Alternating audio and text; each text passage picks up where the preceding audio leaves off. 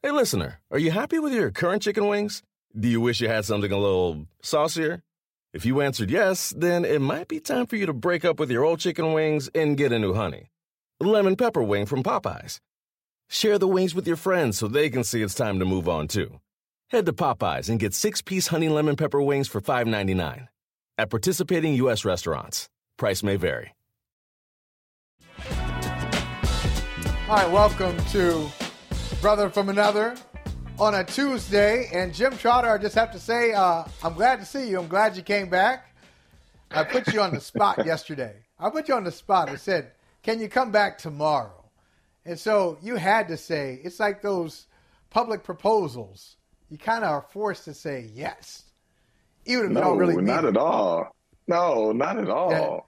Yeah. Not, Yeah, at all. yeah, okay. You know me. I, I'm gonna say what I feel. So if I'm not feeling it coming back, uh, I'm not feeling real well this morning. You know.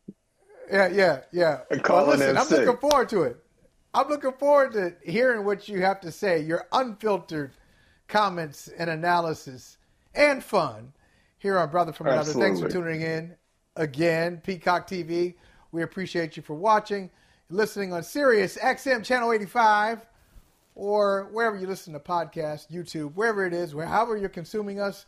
We are happy to be consumed. I'll say it that way. And Jim, uh, I'm just wondering if you are have you ever done this in a in a conversation? Probably, you know, not to call our wives out here, but in a conversation with your wife. So you make me Where, you nervous know, when things- you start things like I- this. I- you know that. You know that, right? Because I never know where you're going. Hey, and listen, I'm not going anywhere that's going to get you uh, divorced after 32 years. Is that what you said yesterday? 32 years? Yeah, I'd, I'd like to get Uh, to 33. I'm not. I'm not.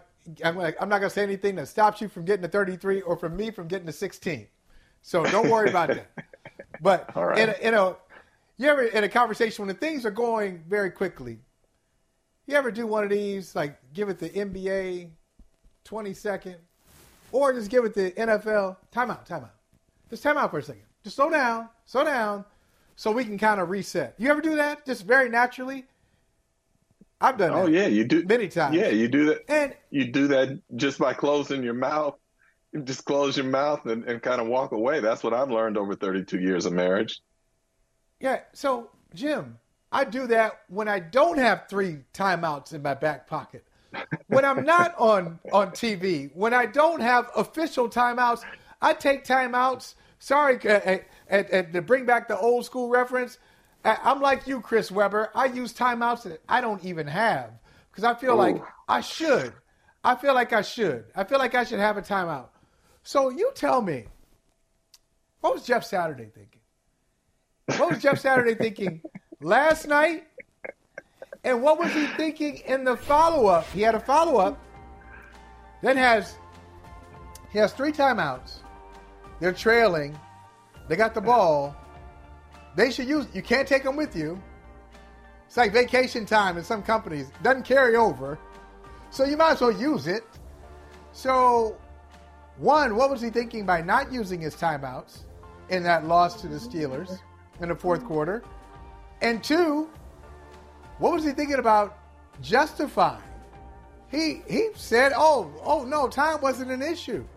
I thought we were fine. I thought everything was okay."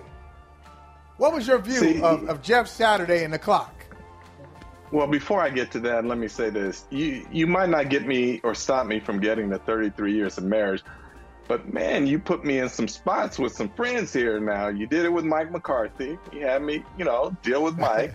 And now you're doing it with Jeff, who you know is a friend of mine. So now you Yeah. ask me to be critical of him. So I'm starting to think, Michael Holley, you don't want me to have any friends, you know, at this point. You- you- so You always have me, regardless. I'll always you have always you. have I me. got you. always have me. Whether you're critical of me or not, I'm still gonna be. With, I'm, I'm gonna be there for you. So You're going to be a ride or die, huh? You I got at least appreciate one. that. How many? Hey, Here's hey, Jim, how many friends? How many friends do you actually need? how many friends do you need? You don't need that many.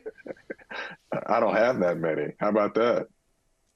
There you go. See, you're, that's you're, that's you're a, right no, where you need to be. A, wait, that's a whole nother discussion if we get into friends and who are really friends and who aren't. You know, so we won't even go there now because that will take up the whole show. Let me answer your we would, original though. question. Dude, wish we would, would one be. day. Not maybe not, maybe not today, but one day we got to go there. That's a real Real friends and and friends and the the newer friends versus the older friends. You know, somebody who became a friend of yours, you got to be really skeptical of those. Somebody who became a friend of yours in the last, you know, two three years. What's their agenda? What, what's See? going on? What's happening? Ooh, see, we, we, we could we could do this all show because uh, there Yeah, are yeah. I mean, stories a lot. and then there It's are stories. You know what we need? There are- You know what we need, Jim? we need Jim Trotter's friendship tiers. you had your tiers yesterday, my Um, teams. I want to see your friend. I want to see Jim Trotter's friendship tiers. Uh, uh, before you, uh, uh, this real quick, real quick. Uh, don't lose your train of thought Uh-huh. on Jeff Saturday. Uh-huh. Your oldest friend, non-family member. Who's your oldest friend? How long? See, we're not gonna do this. No, we're not. You're not. You're not gonna give me because now you're gonna cost me even more friends than few that I have. So we're not gonna do that right now. All right, never mind, never mind. I'm never not- mind. yeah, because that's not I'm- fair. I'm not letting you That's bait me into that Cause. Because because if I had to answer that question, it's got to be a political answer, right? You got to you got to you got to navigate that one. You got to navigate Yep. that very very slowly because you're like, oh damn, I forgot about Peanut. Oh man, See, no, Peanut. and you know what the You know. no, but you know what the the correct political answer would be for me? What's my that? wife, my wife, See, best friend, see now, thirty-two years. now Dated dated like- for another A, so that's like forty years. That's like forty years of, of my. Okay. What, how old am I? Forty of my fifty-nine years. See, now all the husbands are out there, man, are saying, "Look at this dude, trying to make us all, trying to make us all look bad." Because if we give an answer that is not a, you know, hey, my spouse, you know, we get one of those answers. Now we look bad because you answered uh, in the proper way and so gracefully. Yes, sir. And the rest of us Yes, just look like losers. So you're you right. gave me You're enough right. Time to right think answer. about it. You you gave me enough Yeah. time to think about it. I came up with one. So um, now back to Jeff But- Saturday. Yeah, I was gonna say you had time. Okay, where and- you going? Jeff Saturday going? had Je- Jeff Saturday He had time. He still didn't get it right. anyway, go ahead. Go ahead. Go ahead. Tell me. Tell me No, what your boy was thinking. No, I can't because it, it, it doesn't make sense. And, and and and here's the danger of social media too, not just for players, but now for coaches who, prior to becoming a coach, go on air and, and, and put stuff out there. It was not so long ago that he said, went on Twitter and said, "Hey, we got to talk about time ma- clock management tomorrow." When he was doing broadcasting, right? Now he is the subject of clock management. He's on the other side. And I will say this first off it, it is a lot harder when you are in the fire than when you are not, right? It is easy for us to sit back here and second guess, right? So I'm trying, I'm, I'm trying to keep my friendship with him. I'm trying to keep my friendship with him while telling the truth, okay? But here's the thing, Michael. If we go through the entire season, every week we say this about coaches and clock management or game management.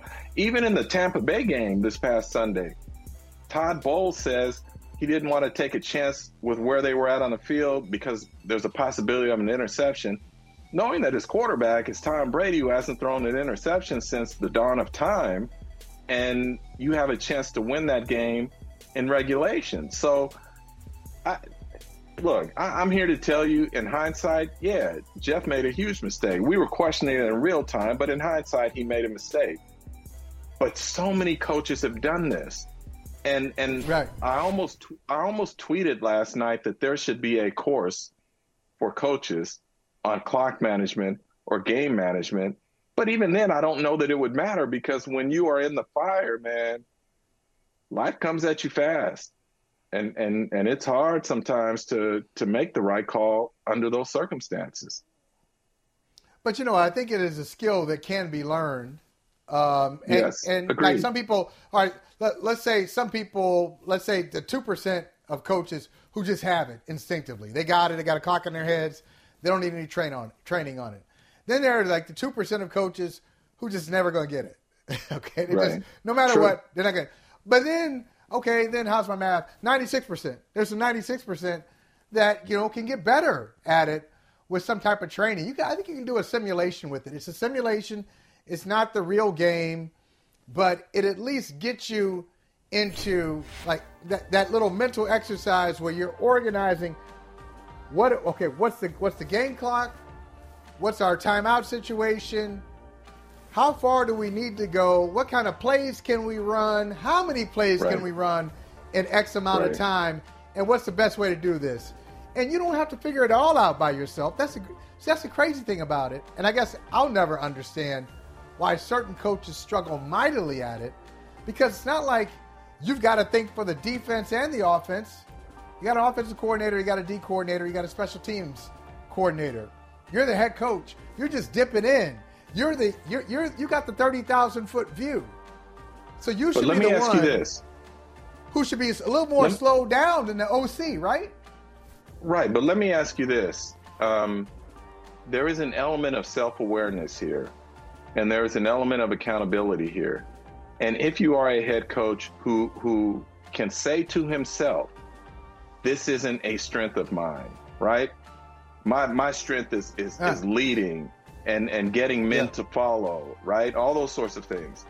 But game management or clock management isn't necessarily my strength why not have somebody on staff in an industry in a multi-billion dollar industry and where there is so much detail and focus on so many layers of this game if i were a coach who said my strength is not clock management or time management or situational football even i'm definitely going to have somebody on my staff and and i know some people like to call them the analytics people right i'm not even Yeah. trying to get into all that but I'm just saying, have someone on my staff who is damn good at those things or those situations mm. who can be in my ear, at least give me something to think about as we're going, right? Know your weaknesses, know your strengths, is what I would say. And in this case, I- there are a lot of coaches who don't know that their weakness is clock management and game management or situational but- football. Okay, now you're telling me, I'm just saying, if, if I were an owner and my head coach says to me, my weakness is situational football, uh, my first thought is, thank you for telling me that. My second thought is, uh, we appreciate your service. See you later. I mean, No, like, if, right. you, No. if you can't Uh, look, no. if your No, wait, wait. if your weakness is Go ahead. situational football, why are you coaching my team? Why are you No, my coach? because- situational football. because because of this, Michael, as I said, and I know I'll get grief for this and whatnot, but there are so many layers to being a successful head coach. And not Right. every and, and and and the number one thing if I say if I if I'm talking to you or if I'm an owner looking for a head coach, I want someone who can lead, right? I want someone right. Who can motivate, get their players to follow, all of that. Now all the other things start to come into play because if you can't do that fundamentally, you got no chance. That's what I believe. Now, now come the other things. To your point, if you say the interview's over or thanks for the interview or whatever, Tony Dungy told me the story where he was once interviewing for a head coaching job. And this is obviously before Tony Dungy is Tony Dungy. And mm-hmm. he goes in and the owner says to him essentially, How important is winning to you? And Tony says, It's important, but it's not the most important thing. And he basically tells the owner that family is important, family time is important, these sorts of things. And of course, the interview basically ended there. Tony didn't get the job. Why? Because he was honest with him in terms of understanding where his priorities were, what his strengths are, those sorts of things.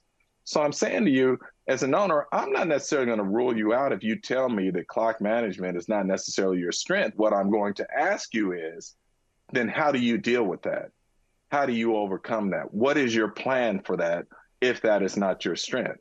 And if you can answer that question for me capably, then we can continue the conversation. If you can't, Yeah. as you say, then the interview's over. Yeah, clock management. I think clock management and situational football are two different things. That clock management is what it is. True. Situational football can happen at any point in the game. And I feel like in the NFL, if you don't have a great team, if you don't have a juggernaut, then situational football will, will determine whether your team wins six games or nine or 10 Agreed. just your Agreed. mastery of that because the games are so close, the talent's so close. So that would scare Agreed. me. But clock, I, I'm always amazed though. Clock management, it wouldn't scare me. I'm just fascinated by it. I just, I just wonder why certain people don't don't get it. Now, a guy who, who worked with Tony Dungy Now just going to name. Let's just name drop Jim. That's fine. But we're just have, but we're doing it in the course of a conversation. We're not name dropping just for the sake of name dropping. But anyway. No, let's uh, let's name drop guy, for this for the sake of name dropping. Let's go ahead. Yeah. Let's do it. Why not? But a guy, a guy who worked with Tony Dungy on the same staff. You know how much I love Marty Schottenheimer. So Marty Schottenheimer on his staff, at one time, he had Tony Dungy and Bill Cowher. So think about that staff: Marty Schottenheimer, Bill Cowher, and Tony Dungy on one team. That's just crazy. Anyway, uh, but Cowher, when he when he left Marty and, and took over the Steelers, his first head coaching job, his only head coaching job, he immediately just went back to his his his math. He's very strong in math. Went to his math background and was like, you know what? Uh, once we get a lead, we really have to be foolish to give this lead up. So we're going to start milking this clock. And he would start it his clock management didn't he didn't wait until the last three minutes. He started third quarter. Hey, we're gonna be aggressive when we need to be, but we're not gonna be foolish. And the receivers no, but- are gonna be upset because they're gonna want us to throw the ball more. And I'm not doing that. We got a lead. And he pointed to his record. His record with the lead in the in the fourth quarter, I think he's got one loss and one tie in his whole career. He just didn't blow leads. Part of it But you know what that is, Michael? Time management and situation. Yeah, but you know, but fundamental to that, and and the and and and and the core principle of that is he had an identity that he believed in and that he was mm-hmm. convicted mm-hmm. about. And this is the way we are going to play football, and this is how we are Ooh, going like to it. win games. Mm-hmm. Period. And too many coaches don't have that. And that's why when I talked when we talked yesterday about the Michigan Ohio State game, sorry to bring that up again, but what did Jim what Harbaugh happened? do? I missed after it. all of those years. Where's the game? No, after all, is the game next week? Spoiler alert: uh, It's not good for the oh, Buckeyes. Did but they anyway, lose? Oh, but anyway, okay. they did. Um, but anyway, when Jim lost all those games consecutive years to Ohio State, what did he do? He went back to what his core principles were, and that was running the football, playing physically up front, those sorts of things. And since then, what have they done? And I'm assuming they're going to go to the college playoffs this year back to back years in the college football playoffs. When we talk about the Tennessee Titans, for instance, one of the reasons I love watching the Tennessee Titans play is because Mike Vrabel has established a culture and an identity there that everyone buys into. And it is not about deception and trickery and all these things, although he will use it at times, but it is about fundamentally this is what we do. We don't care that you know. We believe we're going to out execute you. We're going to play situational football at times. We know what our identity is, et cetera, et cetera. So those are things. I th- those are the coaches and the teams that, if you look at them historically, who have success, is that they have an identity and they stick to that identity and they have conviction about what it is they're doing. So when you bring up Bill Cowher, absolutely, I can see why, in part, why they were successful be- beyond just the talent that they had on the field. It was because everybody knew who on that team knew who the, they were what their role was, and how they were going to play football. Well, you want to talk about uh, identity and iconic, uh, iconic coaches, iconic franchises, iconic people. Uh, we're going to talk about one of them coming up, and it's a big question. It's today versus yesterday. Who is Jerry Jones today? Who was Jerry Jones in 1957? When a photo has resurfaced at a segregation rally in Arkansas, and Jerry Jones was there. What does that photo in 1957 mean in 2022? We'll talk with Clarence Hill Jr. All show. This may yeah, take we're going to talk with him coming up. I'm looking forward to it. The longest field goal ever attempted is 76 yards. The longest field goal ever missed, also 76 yards. Why bring this up? Because knowing your limits matters, both when you're kicking a field goal and when you gamble. Betting more than you're comfortable with is like trying a 70 yard field goal. It probably won't go well. So set a limit when you gamble and stick to it. Want more helpful tips like this? Go to keepitfunohio.com for games, quizzes, and lots of ways to keep your gambling from getting out of hand.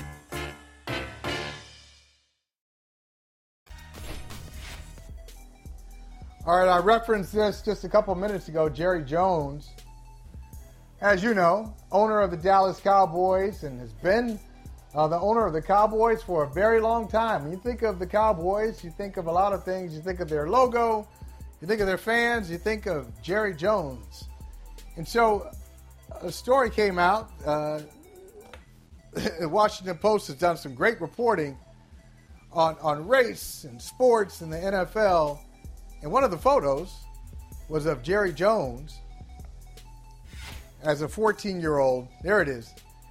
Uh, Jerry Jones is a 14 year old in Arkansas at a segregation rally. And uh, obviously, you, that the picture, in a lot of ways, speaks for itself, especially look at the principles of the picture. But then off to the side, there's young Jerry Jones. And a question has come up what was he doing there? What was he thinking? What was his position? And, and we're still talking about it. 1957, and here we are in 2022 uh, having this conversation. Clarence Hill Jr. has covered the Cowboys since 1997. Uh, by my math, Clarence, that's 25 years of dealing with all sorts of Cowboys drama.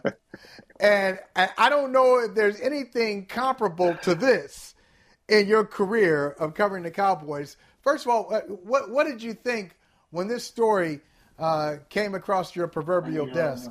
And, and what, what were your thoughts about what to do with it? Well, a couple of things the, the picture is not it's not the first time the picture surfaced. This is just a resurfaced picture that the Washington Post obviously this story, they're doing a story on race and NFL and, and owners and minority hiring and and they use this as a jumping off point for the story and and and and, and draw conclusions on Jerry Jones's impact on race and and in NFL. And so um, I would say initially, just from my dealing with Jerry Jones, I don't think the picture has anything to do with how he runs the Cowboys and how he, how he handles business with the Cowboys and in, regards to minority hiring. Uh, seeing the picture though, certainly it's, it's, it's, it's startling and disappointing. I grew up in the South. I grew up in Texas. Uh, I know what that picture means. My, my parents are roughly Jerry Jones's age, a little older than that. And, and so we can see all of that. We know what that means. And it was disappointing to me that he initially said that he was just a curious kid and didn't know what was going on. How could you not know? How, how could you not know what was going down? That that was a seminal moment in, in our country's history as far as uh, desegregation in schools and the situation in Little Rock where they had to bring in um, Little Rock Central. Everybody knows about the Little Rock Central. This is the North Little Rock Six. It was at the same time as Little Rock Central, and and they had to bring in first the thousand, uh, I guess, uh, state uh, guard had blocked students from going to Little Rock on the first day of school. This was five days later at Little Rock Central when these these other six students tried to to go to Jerry Jones School, and and so to me to say that you didn't know what would happen or what could happen, and you were just curious, well, you may have been curious, but how could you not know? And and that's part of it, Clarence, right away that got me when I, I saw it because I said, now I know every other quote that follows that, I'm going to have a hard time believing. Because what do we know about that time in history? This was a major issue in the country, in particular in Arkansas. The story was all over the local news, the state news, the national news. In fact, Jerry acknowledges in the story that his head football coach had told the players not to go because there could be trouble there. And the other thing is, if you were so curious, it wasn't older white segregationists who were up at the doors blocking those students from going in. Look at the picture, it was all students. So for me, that was the hard part in terms of accepting that. But having said that, I'm not even trying to hold Jerry Jones accountable for that. It's what's happened since then. And what I found fascinating in this story was that Jerry acknowledges that he has the power and the influence to make change in the NFL as it relates to diversity, equity, and inclusion. And so, my question to him would be why haven't you used it? If you have that power and you believe in these things, why haven't you used it? And Clarence, you would know better than anyone, having covered this team for 25 years and knowing Jerry the way that you do. I would ask you, why hasn't he used his influence to make change? Because Jerry does not want to be a change maker as it relates to race. He wants to be Why? a change maker. He wants to be a change maker as it relates to money. And he, out of his own words, every decision he makes is about business. His hiring practices, he has not hired a black coach or not hired a black coach because of money. He's or, or, because you know of race. He's hired a guy because who he thought was the relationship wise or was the right person for the team. And even going back to the anthem protest, which I wrote before, you know, his issue was not necessarily the protest. His issue was it was hurting my business, and and he has in every decision he makes in his mind is about helping his business or helping you do business. So he will point out that I support my players, my black players. They all support me. From Michael Irvin to Emmitt Smith to Deion Sanders to Nate Newton. I have made them rich. I have advised them business wise, and I do whatever I can to, uh, his words, to help them, give them influence to help their own cause and help their community. That's his mindset. Um, just, just a backdrop. Now, I just want to put a couple of backdrops in there. Um, because we can kick his butt for what he, he did and or didn't do or hasn't done. Uh, all this is nuance. Uh, Charlotte, his daughter, went to Little Rock Central on purpose because she wanted a diverse upbringing. You know, this is the same guy that was, you know, with the, the North Little Rock Six, but his daughter went to Little Rock Central, went to high school Little Rock Central. You know, the Cowboys do have one of the most diverse coaching staffs in the NFL right now. If you look at the sheer numbers of minority, they have the only coaching staff with all black staff of uh, uh, strength coaches. But just sheer numbers, them in Tampa Bay are the top of the list as far as diverse coaching staff. That's not done by intentional. It was not intentional. That was Mike McCarthy and his relationships. But Jerry, Jerry did not get away with that. You know, he this tells my football team. I, I want to do that. But as far as being an agitator for race, being an agitator for minority hiring. He's not ready to step in that role. And I, it, it, I wrote, and certainly as you said, he certainly can do more. He knows he can. He knows he has the power to do more. He has so far chosen not to. He also said in that article that he now wants to be, and I'm quoting here, looking at it, I want to be the first in line in terms of making a difference when it comes to diversity, which I found fascinating. And my question is, how does he do that? Because we've heard words from a lot of people on a lot of issues. I'm about action now. I, I don't need to hear your words, what you say you stand for. I need to see action of show me what you stand for. So when Jerry says in this story, I want to be the first in line in terms of making change now as it relates to diversity, what does that mean for Jerry Jones? Yeah, and that's the interesting thing because from the outside looking in, the only thing they can do is hire a black head coach, right? Right now, he has a coach. You know, he's not getting ready to make a coaching change. We don't think, of course, that could happen. that could change depending on how they end up in the playoffs. That's right. I, I, that could happen soon. that, that could happen soon. But you know, he has Will McClay there, who, who's his de facto GM, who's the, the lead scout. I talked about you know the, the numbers of assistant coaches in the pipeline you know, who have opportunities to grow from here and become head coaches.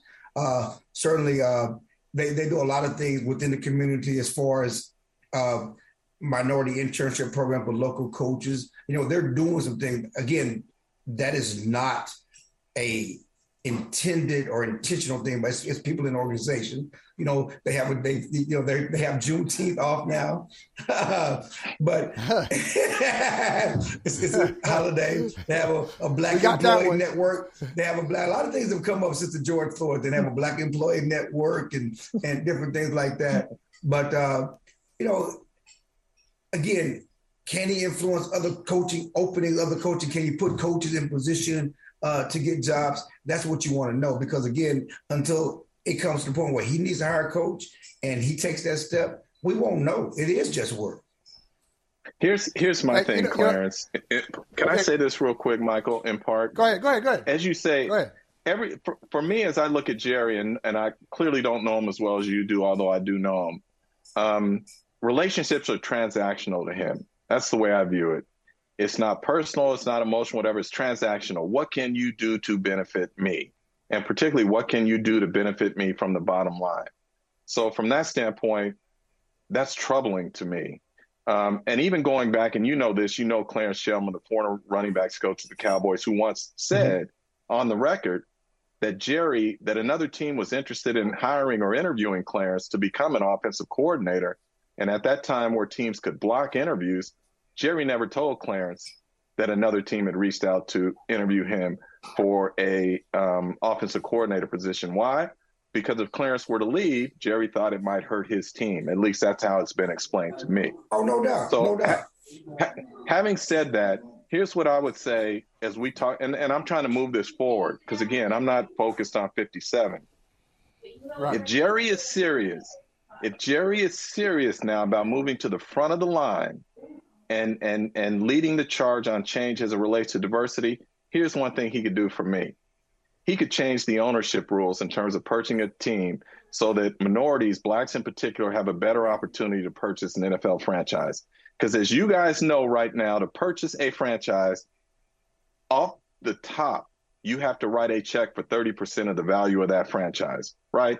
And if we're talking about the Washington Commanders selling for $8 billion, that means whoever purchases that franchise will have to write a check off the top, not have a net worth or, or mm. gross value or any of that, but write a check for $2.4 billion. How many people do you know, and particularly people of color, who can write a check for $2.4 billion? And so for me, Jerry, you want to make a difference now?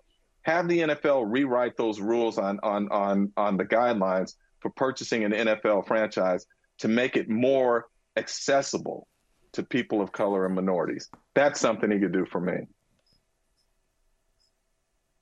Yeah, no doubt. You know, and, and, that's the tough part. You know, we talk about you know the hiring of black coaches and, and the thought process. Well, if we have black owners, black ownership, you'll get more black coaches. And, and how do you open that door, break that glass ceiling for for black ownership? You know, we've had Byron Allen. Certainly, uh, he's interested in the Washington Commanders. You know, he was also in, in the running at Denver. And you have, you know, I think Jay Z is, is going to make a bid with Bezos, you know, for the uh, Washington Commanders job or uh, ownership. The question is, you know, will he be the controlling owner? I mean, it's one thing to be part of a a uh, a group, but if you if you don't have the controlling power, it means nothing.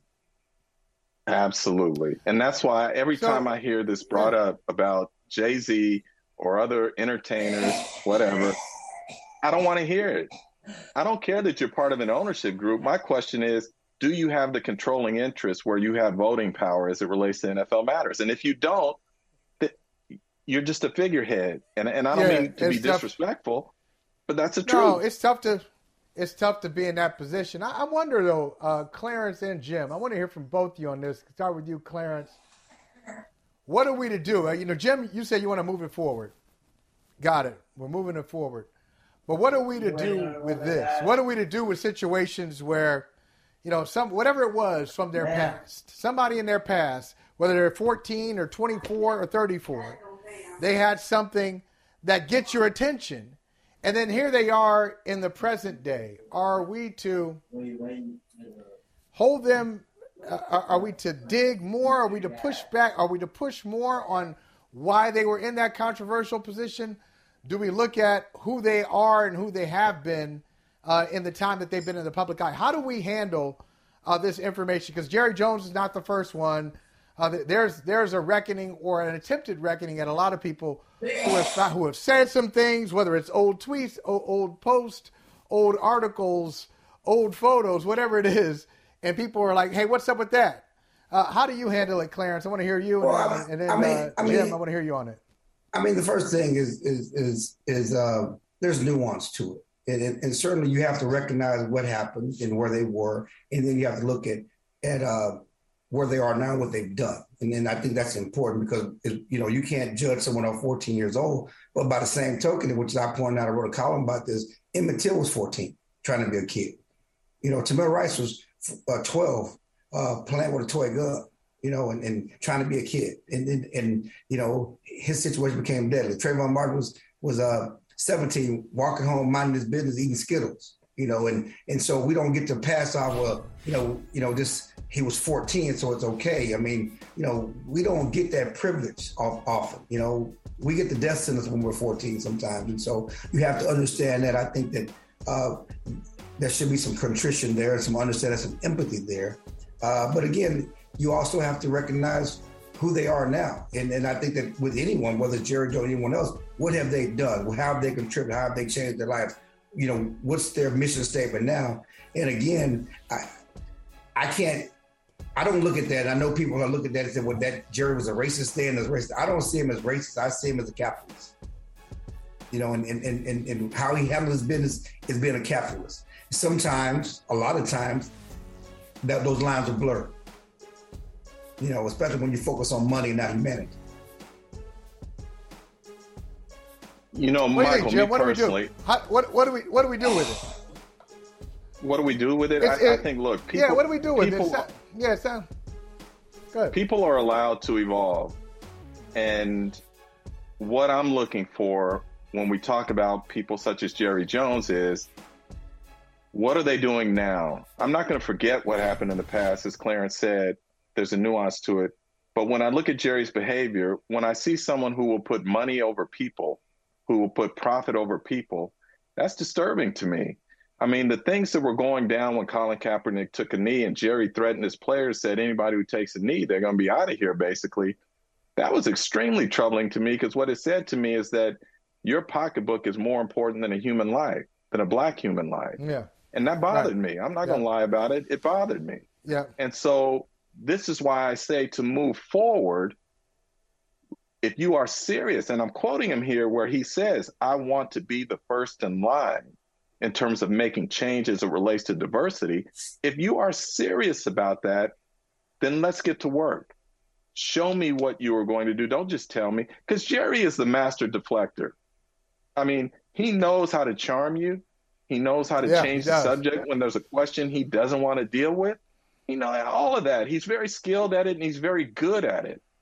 But now let's talk about tangible things that can be done to show that you want to be first in line for change. And again, I go back to one of the biggest is let's open up the ownership groups and make those more diverse. The fact that there is no But black you- owner in the NFL, to me, is shameful. It's shameful. yeah, yeah. But I, I think I think uh, I think a lot of I think a lot of people in his position are like that, for better or worse. Absolutely. Uh, Absolutely. Jerry, Jerry Jones is not a unicorn when it comes to that. It, it, that that drives a lot of them. And I wonder though. Uh, no, but Michael, but wait, but hold up here, one second here. But this is why I feel it is imperative on us to call that out, you know, to Okay. identify it and to keep a spotlight on it. Because if we just allow the issue to go back into the shadows, nothing's ever going to change. And you have to make them uncomfortable where they are. And so I've Yeah, said yeah. before, and I go ahead, Clarence. I'm sorry. I know. Uh, unfortunately, it's it's always us having to make them uncomfortable. Yeah. As, as a black journalist, it's always us. You know, if you notice, it's it's me and Nui or someone else having to ask the questions, and and and because no one cares, and and and so when you when you when you talk about keeping them accountable, we also talk about people in our industry. You know, you know, because they give them Yeah, a pass. They, point. It's not if the, the the the subject is not important to them. So when it's only us asking Yeah, these questions and writing these columns. Yeah, right. It's not just uh, accountability. Shouldn't just be accountability. Uh, parentheses. I'm talking about you, black journalists. No, accountability uh, should be everybody. Everybody should be a part of it. That- That's an excellent point. Let me ask you uh, both, because I was thinking about this yesterday. Uh, Clarence, I said this to Trotter after the show. You got to wonder if you're saying this is not a new picture. This picture has been out there before. How did this picture get out there? Why is it resurfacing now? And what do you think the message is about the resurface? Go, Jim. Look, I'm just I'm just gonna say this to you from people that I have talked to in very high positions. They don't know with a certainty how it got out, but there are a lot of fingers pointing at Daniel Snyder. I'll just say that. Ah, You know, Oh, I- wow. I- I- I- that, that's a that, that's an easy layup. That's, that's low It hanging fruit. But that doesn't. And then everybody talking about what Daniel said. But Jerry, Jerry and Daniel are very close. And Daniel's been one. Jerry's been one of the biggest supporters of Daniel Snyder. Uh, you know, obviously, the first time he you know was in the pictures was this year when he came to the Cowboys game. Again, I, I don't know. But even how- after the most recent stuff, Even after the most recent stuff, their their relationship hasn't changed at all. I don't think I don't because Jerry's still been the biggest supporter. I mean, with, with all the other stuff that now is a totally, totally different deal, but but Jerry's been a, been a been a huge supporter of Daniel Snyder and, and, and has stood by him. Uh, regardless, I mean, it's it's not a new photo, you know. However, I mean, so it, it doesn't right. take a journalist who's and and, and you got to understand that they talked to over hundred people, okay, from his hometown. You know, they right. took a fine tooth comb and so it, that doesn't take much to find that photo because again, it's been out there. There are a lot of people who were there at that incident, and you know, they talked to a lot of people. You know, that was there at that time. So, uh, and again, they went back into his background, his daddy and granddaddy, and all this other stuff. So, I wouldn't take it. Think it would take that much for very veteran and, and great journalist at the Washington Post to, to find that photo. But yes, it's a great story and narrative that Daniel Snyder yeah. did that. Daniel Snyder. Let me. And it's funny. It, it, fits. It fits. Hold, hold, okay. But yes, but let me say this too. Now, what if we said about Jerry? Many of his relationships are transactional. So now, if he knows that the Washington Commanders can sell for eight point whatever billion dollars, and that he's gonna get a share of that, I think he might say, Daniel, it was nice knowing you. But again, it's, it's, time again. to it's time to bring that money. But hang on, what then? Wait, when I say that, Clarence, there's history on my side here, because when the LA market was opening up, remember the vote was going from the relocation committee was going to the Chargers and the Raiders going into LA. And what happened? Jerry got involved and said, uh uh no, no, no, no, no. We need an owner with some deep pockets in there. And what did he do? He swung that vote for Stan Kroenke to get that LA market. So for Jerry, again, it goes back to history. Everything is transactional.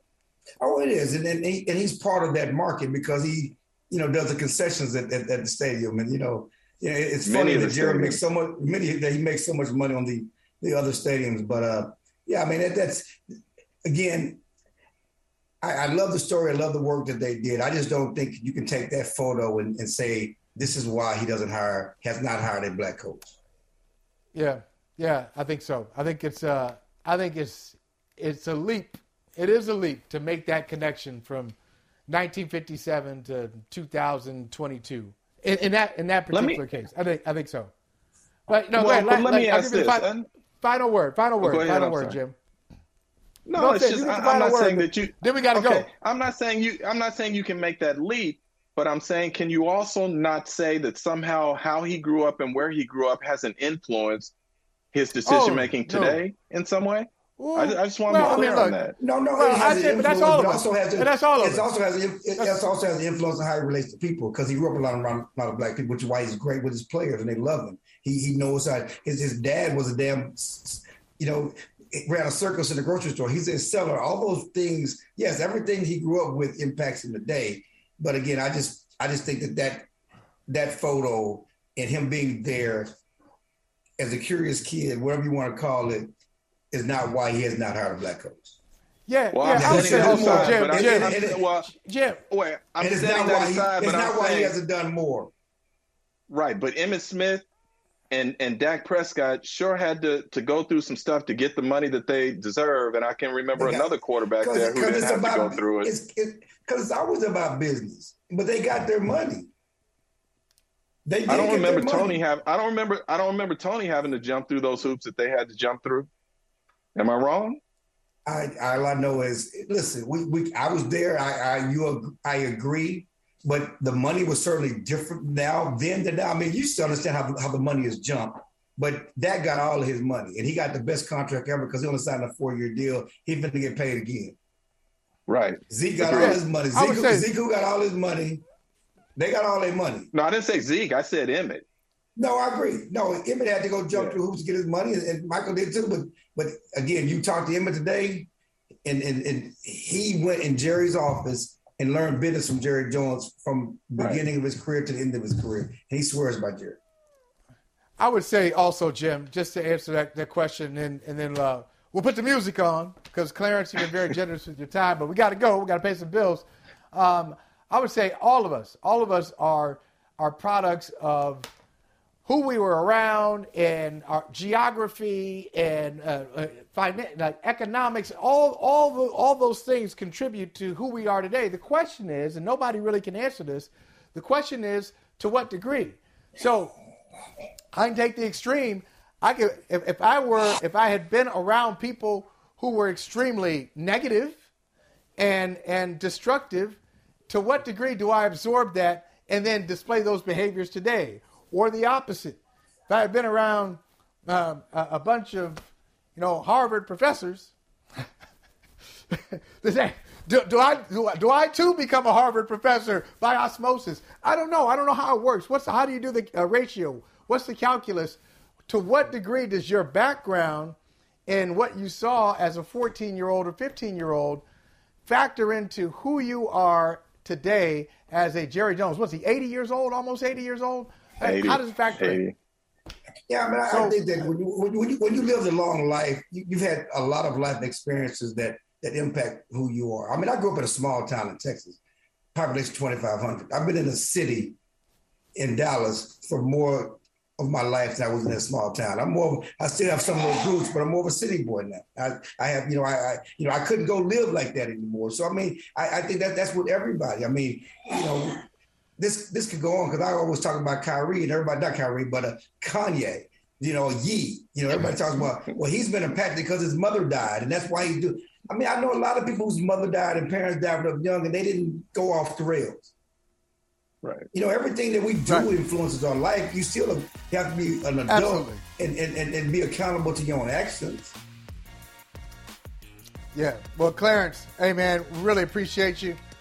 Thank you for uh, bringing some context to this conversation, uh, contributing to it in a major way. Always good to catch up with you. We'll talk to you soon.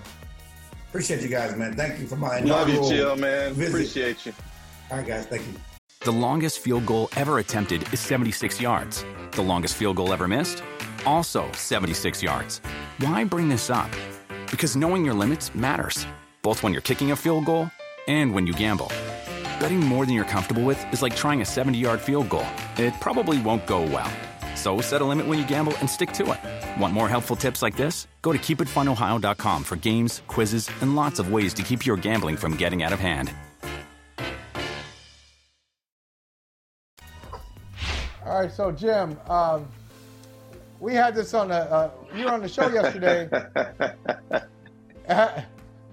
and I'm wondering so commenter with a very interesting handle. Uh, that, that's a different conversation altogether, and, uh, and, and I'm not gonna mess with that one. But commenter says, "Not if you want to stay employed." That's right. Uh, commenter says, "You look like Derek Fisher." So, have you ever gotten that before? And uh, if not, have you ever been mistaken, consistently mistaken for somebody who is not you? Bruh, I'm gonna give you a couple of examples here. Number one, Derek Fisher is second on the list. The person I get get compared to most is Common. Usually, Common, oh, Common. Okay, oh, cool. Yeah, I was about yeah, to I get, say. I was about to say yeah, definitely the, do- the doppelganger. Yeah, I get Common. I can see it, and then I get, and then I get Derek Fisher. But the best story, or and and one time when Charles Barkley was playing with Houston, went to a game, walk in the locker room, he starts calling me Montel for Montel Williams. I'm like, bro, we don't really look. Yeah. I don't look like Montel. Come on now. But anyway, the yeah. best one is back in the Magic Johnson days of the Lakers. Go to a game after the game. Go to a, a nearby Wendy's. Walk in, and there's a young white kid sitting with his mom. And I notice they keep looking at us. I'm with a couple of friends, and, and they keep looking at us. like, well, what's going on here? And finally, the mom comes over sheepishly, and she says, I, I hate to bother you, but my son swears that that you're you're Michael Jordan. And I, I, I, said, I just, I'm like, come yeah. on, Michael. How do you ask? How do you how do you even answer Wait, that? You know? And, hold on, hold she on. was sincere. Where was this? Where was it? This was at a Wendy's in Inglewood after a okay, Lakers first of all, don't you like what kind of Jordan? What kind of Jordan fan are you? Why would Jordan be at Wendy's? Jordan is man. You ain't you seeing commercials? It's a Jordan and Larry Bird commercials. Jordan is McDonald's. Eh, like, he wouldn't be there. I'd be like, You know? seeing Jordan wear some Reeboks or New Balance. I mean, like, Bro, I, come on. You You, don't know Michael. Come on. That, that kid, I- you know, that kid, should, that kid should have been yelled at. Because you gotta You think, know? you gotta think about where you are. I'm in Wendy's. I see Michael Jordan sitting, going up there to pay for his Wendy's. she she's she obviously clearly does not know Michael Jordan. But I'm like, I feel bad for her in a way because she was sincere. You know, she was nervous and came up. But I'm like, really, really. I'm like, Yeah, no, I'm not Michael Jordan. But a comment is a good one. Can you uh can you rhyme a little bit? You got any skills? No, No? know your strengths, but more importantly, know your weaknesses. Can he act? Can you act? Yeah, I think I can that? act. Okay. I think I can act. You By got you got connection. By the way, I'm watching this USA Iran game. We're about to win it, I think. Ready for a new and exciting career challenge? At DHL Supply Chain, you're part of a team committed to creating innovative solutions for some of the biggest brands in the world. We're recognized as a best place to work, where people are valued, supported, and respected. DHL Supply Chain is hiring for a wide range of salaried operational and functional roles. Previous experience in logistics is welcome, but not required. All opportunities, no boundaries. DHL Supply Chain. Apply today at joindhl.com.